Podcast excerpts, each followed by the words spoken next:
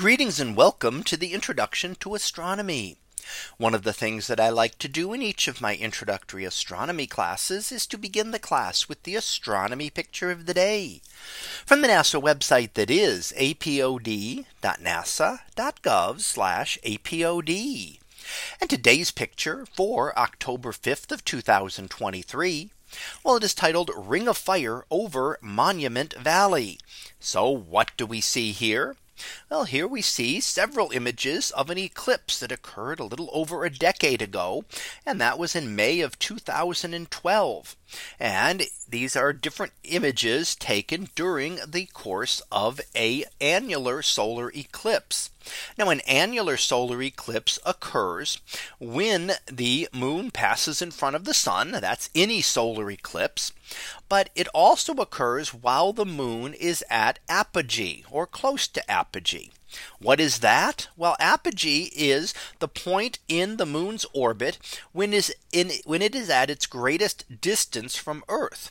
The moon orbits elliptically, and that means sometimes it's closer to Earth, and that is what we call perigee. Sometimes we call that, when the full moon occurs, the supermoon, when the moon is a little bit larger and brighter. However, the opposite occurs at apogee. Now the moon is a little bit farther away and will not look quite as big in the sky. Now, because of that, and because the moon and the sun are very close to the same apparent size in the sky, sometimes the moon will not quite block out the sun. So here we see, as the sun is setting, you can see in the uppermost image the entire sun, and then you start to see, as the moon begins to move in front of the sun, that bigger and bigger bites are taken out of it. And as you head down towards sunset, you see that there is a ring of sunlight still visible. And that's because the moon couldn't quite block out the entire sun. In a total eclipse, that would be blocked out completely. And here we actually get to see that there's still a ring of sunlight there. Then, as of course the moon continues in its motions, it moves away from the sun, and we see the crescent form in the other direction.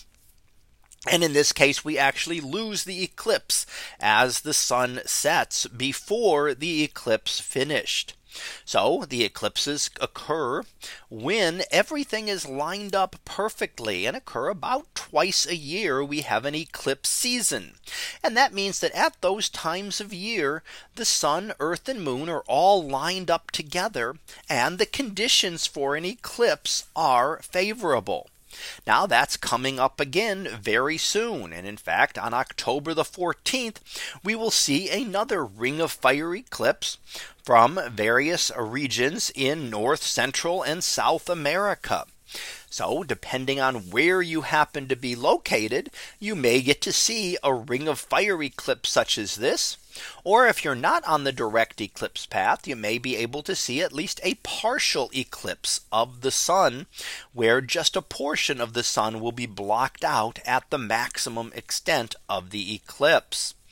And then we do have another eclipse coming up in April of next year, again across various portions of North America.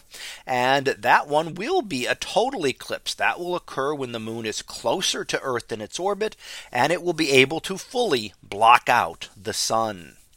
So that was our picture of the day for October 5th of 2023.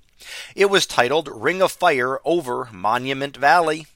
We'll be back again tomorrow for the next picture, previewed to be 100th anniversary. So we'll see what that is about tomorrow. And until then, have a great day, everyone, and I will see you in class.